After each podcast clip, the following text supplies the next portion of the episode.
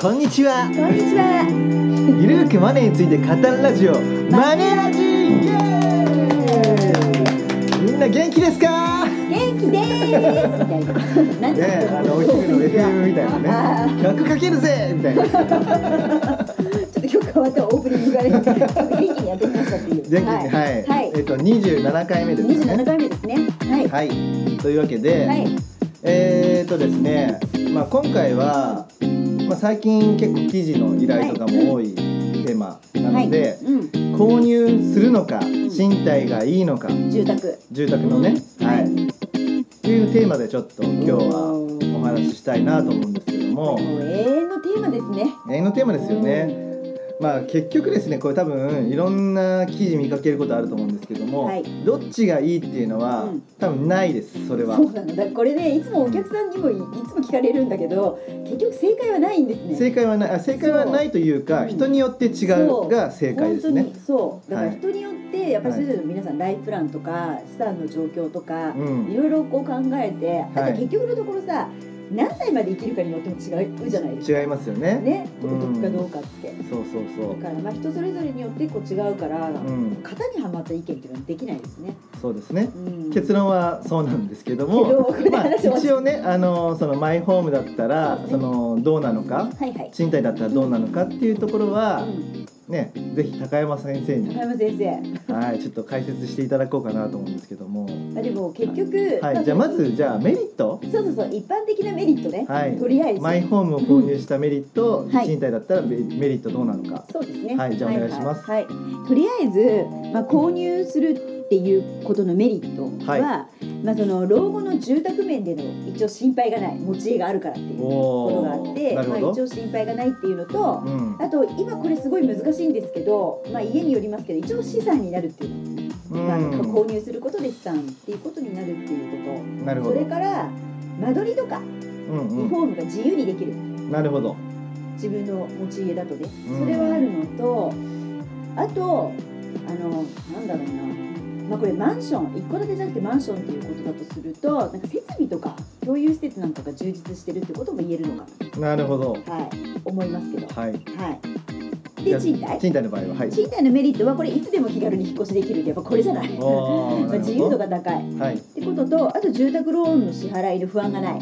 うんうんうん、やっぱローンを背負ってるっていううんうん、そういうのがないうんうん、あとは、まあ、自分に合った条件の物件が見つけやすいほ結局賃貸なんで、うなるほど、まあ、家を買うとすると都内に住みたいと思ってもちょっと郊外出ようかなとか、うん、なってしまう可能性が高いので、まあ、そういうのもあるかなとなるあほとどは、メンテナンス費用がの必要がないっていうこんな感じですかね、なるほど、はいリスナーの皆さん大丈夫ですか？はい、はい、い、かがでしょうかはい、はいではデメリット、デメリット、はい、まあ、これはだからあのもう今言ったところの反対になるんですけど、うんうん購入の場合のデメリットは、まあ、気軽に引っ越ししづらいよねっていううん、ちょっとあのお隣さんって分かんないじゃないどんな人か。なるほど、それはあるかななっていうことと、うんあとその住宅ローンを組む必要があるっていう、るほど、うんほとんどの方がなかなか現金で買えないので。そうですってね、ことあとは購入時に頭金や諸費用が必要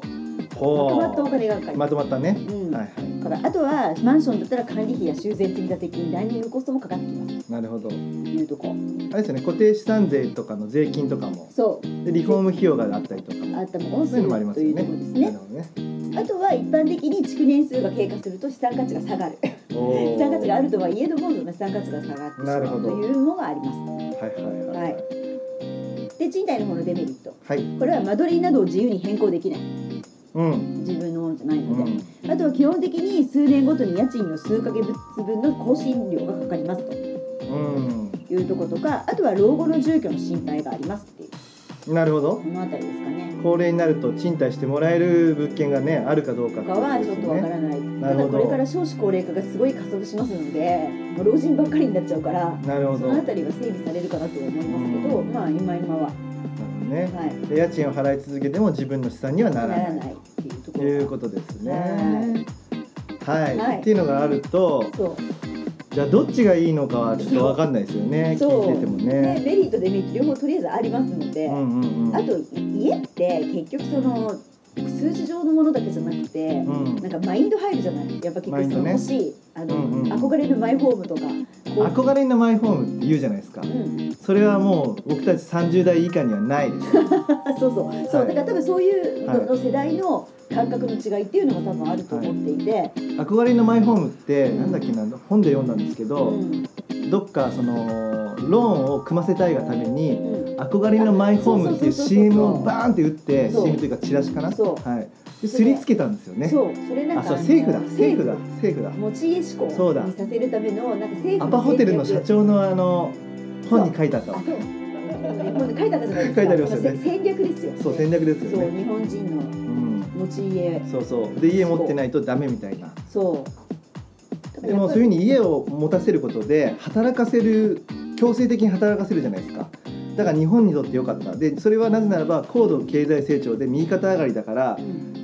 給与が伸びない心配もなかったんでそう成功したんですよね、そうはいそういう戦略が裏にあるとそううんでも今は右肩上がりじゃないしう、んなんか副業 OK とかになって会社面倒見てくんないのみたいになっちゃって、うんどんどんどんどんで仕事もなくなるって言われていてそうですねでそれでいて定期預金の金利も低いうし、んでなんか投資しろよみたいになって、うんどんどん無責任になってると、うんそうそんな状況で、まあ、マイホームもなかなか売れないですよねまあその長期のローンを組むってことに対して心理的な不安はありますよね、うんうんそうそうそう昔みたいに給料が安定しているっていうの世の中じゃない中そでうなんですよねいますねそうしかも給料がストップする可能性も高くなってきてると、うん、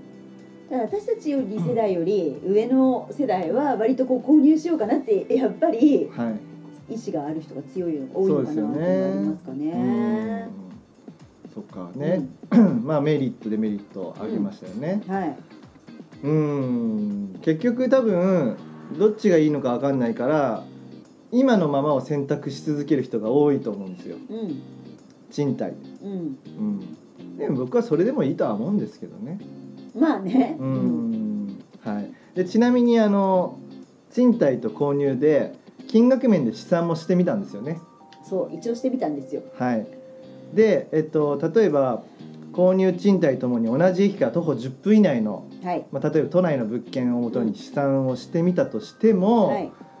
大体同じぐらいかかるんですよねそ例えば5,000万のマンションを購入してう、はい、で頭金1,000万でそうそう買ったとするうん、で35年の固定金利2%そでまあ計算してみたら、う、うん、まあ、大体1億円近くかかるんですよね30歳の男性が買って90歳まで生きたとしたらですそようでね。すね。あのー、35年後はもちろんローン返済はないんですけども、あのーなんですよ固定資産税とか、うん、あとリフォーム費用がかかったりとかそいろいろかかってくんですよねそう費用がねそうなんかです、かんないというわけじゃないうとそう、はいやっぱ老朽化しますからね、家もね、やっぱそうそうりそうね、そうなんですよねいろいろメンテナンス費かかってきたりするし、うんで賃貸の方うは、ん もちろん家賃は安いんですけど、うん更新料2年に1回ありますよねそうでもちろんあと管理費も取られるとはい。であのこ賃貸の方が融通きくのが、うん自分の家族の携帯に合わせて移動できるそうそうですね。まず、うんじ最初は一人暮らしでよくてそうそうそうで結婚して2人になったとしても、まあ、住めるじゃないですかそうですね。でも子供が生まれたら広い家にが住まないといけないので、そううんじゃあ広い家に住んだ時に引っ越しますよねそうその時にまた敷金礼金そうで家賃も上がるし、ね。家賃も上がるし、うんで引っ越し代と、そまうあ、更新料もまたかかってくるとうん。じゃあ次子供が独立したらっていうところで、うんね、ずっと大きい部屋に住んでてもしょうがないから小さい部屋にするって言ったとしても、また敷金礼金かかるんですよそうね。で引っ越し代もかかりますよねそうですね。というわけで、はいなんだかんだで、うんまあ、そういうふうな携帯で動いたとしても9,000万から1億円ぐらいかかそるうやっとぱりかかっちゃうっていうかかっちゃうんですよねだから金額面で見ると同じぐらいうんそうほぼになってしまう、ううんん。っていう感じですよねそう。はいあと本当にさっきも言ったけど何歳まで生きるかによるじゃん。何歳まで生きるかによりますよそう生きねるかによりますよね。うんそでなんか相続できるか資産として残せるじゃないかっていう考えはありますよねう。一応ね、うんまあそうですね。家の場合はそうですね。で思うんですけどでもね価値下がってますよねか価値が下がってますよねそうですねやっぱ一昔前に比べてだいぶ資産価値が下がってるのでそうそうそうよっぽどのそれこそ港区の一等地のエリアとかを変える、ね、人であればうんいいんでしょうけどうん難しいと思うんそうですよね。だから都内ですごいいい駅地下でいい物件であれば、うんまあその資産価値はあるけどそうそも、うでもその分相続税すごい取られますよね。まああと固定資産税とか固も定資産税も取られるとそいうことで、だからどっちがいいかっていうのは言えないと思います。ううんんでまあそのまあまたライフネット生命の出口会長の話 出先ほどしたんですけ近いど地方もも。う辛抱者からあのーですねはい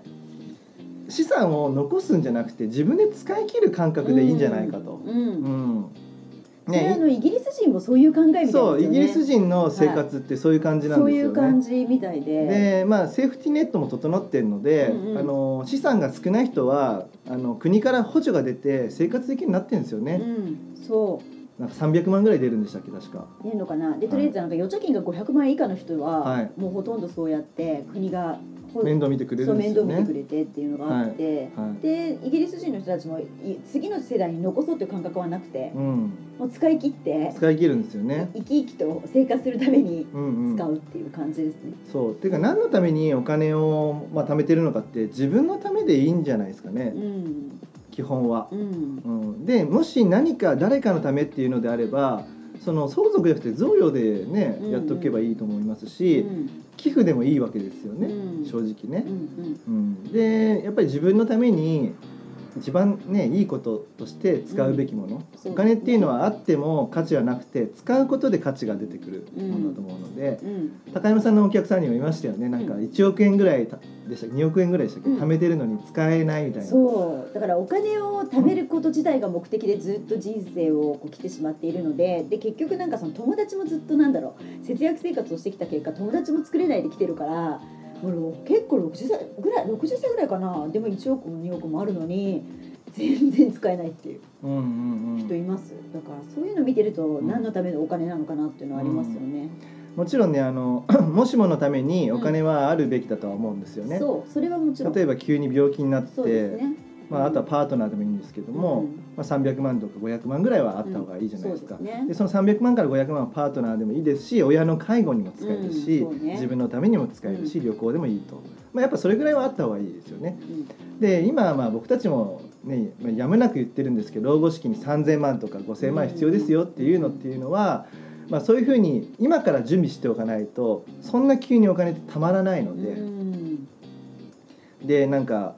もう定年になってひ貯金が100万円しかなかったっていうのともうね結構手遅れじゃないですか、まあねだからそこからどういうふうにね、まあ、ずっと働き続ければいいんですよ、そうまあねでも体もあるのでそなんかね週5でねなんかずっうそとう夜の12時まで徹夜で働かないといけないっていう生ね活したくないじゃないですしかた。くないしできないしねできないですよね きっとうん、でうんまあ、だから貯金を全くしない貯蓄を全くしないっていうのは避けていただいて、うんただあとはトゥただしトゥーマッチにうん、貯め続けるっていうのもおかしいのかなと。まああのね、いろいろとねあのお金の教育をこの国ではうん、やってくれてないのうで,、んでですし多分家庭でもそういうふうに、ね、教育されたことがないから子供に伝えることもできない、そして友人もわからない。うんでファイナンシャルプランナーたちもいますけども、まあ、まず数は少ないですし、うんファイナンシャルプランナーっていう仕事だけでご飯食べていけてる人は少ないんですよやっぱうりん生命保険を売ったり損害保険を売ったり住宅ローンを取り次ぎしたりっていうのがやっぱり主な収入なのでお金の教育で、ね、お金をもらえたらそれをやりますけどっていうとですねやっぱり今は自助努力でどうにかしないといけないんですよね。うんうん、誰かにやってもらえるっていうことはないんですよ。うんねあの教育で英語入ってるじゃないですか英語教育、はいはいもちろん英語教育しっかりしてないよねっていうのはあるんですけども、それを環境のせいにしてるからみんな英語できないんですよ。うん、うん今英語は話さずにはいられない状況じゃないですか。まあねだって今文京区の周りでコンビニの店員って日本人いないですよ。ねえ本当に見かけなくなったね日そう本人の店員さん、ね、日本人いなないですよね。うん、で安い居酒屋とか、はいはいそのうですねカフェとかでもうんうん外国人じゃないですかそうねうんで英語喋れるの当たり前じゃないですかそうですねそうで日本人ってどうですかって確確かにねああのあのみたいなそうそう確かにそうで別に喋れるはずなんですよ単語すごい勉強してるからそうねで能力は高いと思うしね日本人のはで多分話そうとしようとしないのが、うんうんうんそこが多分問題なんですようね、んででも今ってスカイプで30分300円とか500円でねえすごいあのスカイプ英会話すごいそうですよお得にできる話せるので、ねそういうのでいいじゃないですか、うんうんでもちろんその向こうが話してる人ってインドネシアの人たちとか、そうアジアの方が多いよね、はいまあ、アジアの人たちですけども、うんうん英語って別にその自分が話せればいいと思うんですよね正直。うんで生の英語を聞きたいんだったらアメリカのドラマを見てまあそれで勉強すればいいと思うんですよ。うんうんまああの汚い英語もねアメリカドラマ だと出てきますよ。はいはい例えば僕は結構最近見て「ウォーキング・デッド」とかあ「ースーパーナチュラル」とかははいはいやはっいぱ汚い言葉もあるわけですよ、はいはいはい F ワードとかね。なるほどねそうそうそうそう、はいはいはいまあでもそういうのは置いといて、ではいもはいはいやっぱ日常使う英語っていうのはまあね聞けるわけなんで、はいはいだから日本ってすごい自分がやる気出せば何でもできる環境だと思うんですよね。うんそうだから自分次第ってことだねそうそしてうんお金をかけなくても教育はできるはずなんですよまあ確かにね図書館行ってますか皆さんうんどうですかね私は子供とよく行きますよ図書館は自動自動書みたいなまああのねシニアの方多いですけどうもんうんうんでも図書館こそ利用すべきいい場所うん場所だと思いますうし、んね、あの出口会長も図書館行くらしいんで、 まあ、というかあの古い古書とかって図書館で見た方がいいと思うんですよね。はいはいうんあの古いものって高いじゃないですか、うん5,000円とかしたりするんで、うんうんまあ、そういうのってねお金出してもしょうがないと思うので、うんまあ、そういうの利用してね、まあ、ではいちょっと全然ね今話ずれそうてまですすけねど今あのテーマなんだったっけみたいにまなあ、っちゃ購った入んだけど対賃貸の話ですけども、そううんうんうんまあ、結局その自分の価値観なんですよね。まあ最後は結局ねそうで、うん何がいいかっていうのはないです正解は。うんはい、で購入してみて、ね、死ぬ時になって分かることがあるかもしれないし、うん賃貸し続けてどっちが良かったかっていうのも分かるまあ分かるか分かんないですけど、うんあるかもしれません。でまあどうしてもその家がマイホームが欲しいっていう思いがあるんであれば購入をすればいいと思いますし、うんそうじゃなくうて、んまああの自分の好きなう町、んはい、子供のため教育のためにこの町に行きたいっていう感じで賃貸を選んでもいいと思うので。うんまああの縛られないってことが大事なんじゃないですかね。まあねた固だ定住観念宅って生きてる間ずっと付き合っていかなきゃいけないじゃない、うんうんやっぱそれはうん。だからやっぱりある程度なんだろうねけ なんかこう見通しとか計画みたいなのがはい大事かもしれないなとは思いますけどね、そうですうね。んまあね、そうですよね。仕事がなくなってしまうとね、賃貸もね、契約できない可能性高いですからね。ね、だからやっぱり現役時代いつも言ってるけど、うん人生を3タームに分けてろなんかその住宅を考えるっていうか、おーはいはいそのろあので現役世代はいそれから退職後はい。であのまだピンピンし退職後って言ってもまだピンピンしてるまででうんそこから先は介護、介護の時やっぱりね。あの長生き時代なんでなんか介護っていうのが今度人生の最終タームに入ってくるじゃないでうすんか、うんうん。だからそれのなんか時々でどういうふうに住宅をプランニングしたらいいかっていうのも大切かなっていうのはありますよね。うんだからあれですね、考え方としては現役時代に住宅を購入した場合は、うんまあ自分が住んでもいいし人を貸してもいいっていうせん、うオプションがあるようなはい物件にしておくと、そそして老後は老人ホーム自分が入っうてそう他人に貸している状態、うんそう、まあ、とか売ですね却してもいいと思うんですけ売却してもいいどっていうまあ、それなりにこうお なんだろうキャッシュになるようなそうですよ物ね。件っていうのも大事かなとか、あとは、えっと、自分は賃貸をして不動産を投資をしてああそうそうそう家を貸しておくとそうで老後になって自分がその家に住むということですよねっていうこともやり方もできるしやり方もできるってことですよねそうだからちょっと柔軟にいけるように一回こう、見てみるのもいいのかなと人生そをうですねはい、そうそう三で段に分けてあの一つ重要なのがローンは借りれる時に借りた方がいいっていうのがポイントです、うん起業すると借りれません フリーランスでも多分借りれないと思いますねねえだからはい本当にね、これは信用のねそうそうそう社会ですからねそうそうなかなか起業して日が浅いと難しいよねそうそうで起業してね3年間黒字だったら、そうですねまあ、借りられるようにはなるんですけども、んだからあの僕起業する前にアドバイスをしてまあちょっと不動産のねあの自宅は購入してないですけども、はいあのクレジットカードはたくさん入っとけってあー言われましてうんはいはいで多分10個ぐらいうんうん無料のところを起契約してあーはいはい、はい、で今それを使うことはないですけども、まあ、やっぱなんか資金繰りが大変だからっっていうところでそうですね、はいうんでそれの理由はやっぱ信用状況がそうそういい時うにん借りとけよとはい、で借りることって僕悪いことじゃないと思うんですよねうただまあ返済の義務は生じるのん、そうでですねそこはねちょっと考えないといけないでもね貸してくれるんだったらね借りてもいいわけじゃないですかしかも結構割と安いじゃないですか住宅ローンの金利そうっでてすねねねリボ払いって15%ぐらいなのそにうローンは全然安いじゃないですかそうですねうんそうだからまあまあ借りすぎるのは危険ですけども、うんまあ、そういった考えもありますよっていうとこうろで,、んはい、で購入対賃貸結難局しいですけど結論はないんですよねだから結論はそうですね人によって異なるっていうのが結論なんですそけうでどすね、まあ、キャッシュフローとか一回作ってほしかったら私たちがやってるその FP カフェの FP カフェにね、えーファイナンシャルプランナーの人にまあ相談していただいて、はいまあ、その資金面からそうですいねろいろ助言はできるかなとはは思います、い、で購入対賃貸も、はいあのね、悩んでるだけだと多分整理できないので、うん僕たちが今日言ったようなメリットデメリットとかをうんきちんと整理した上で提案したりしますのそうで、ですねはいあのぜひね、はいあのお金の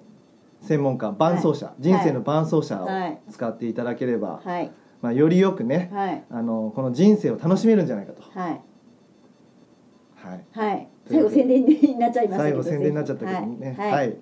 いいいでしょうか、はいリスナーの皆さん何かねはいあのまあそそんなこと違うでしょうとかうんこういうところはどうなのっていう質問とか意見をね、うんはいありましたら、はいぜひ、はいはいお寄せいただければ、はいはい、お答えいたしおます答えいたしますので、ははいあのまあ、メールで返信する場合もありますしそうですねこのはいマネラジでね、はいお答えする場合もありますので、はいぜひぜひ、はいはい、あのお寄せいただければと思います。はいというわけでよおろし時くお願間にないしますりましたので、はいよりふじ大輝と高山和恵がお送りしました。お送りしました See you!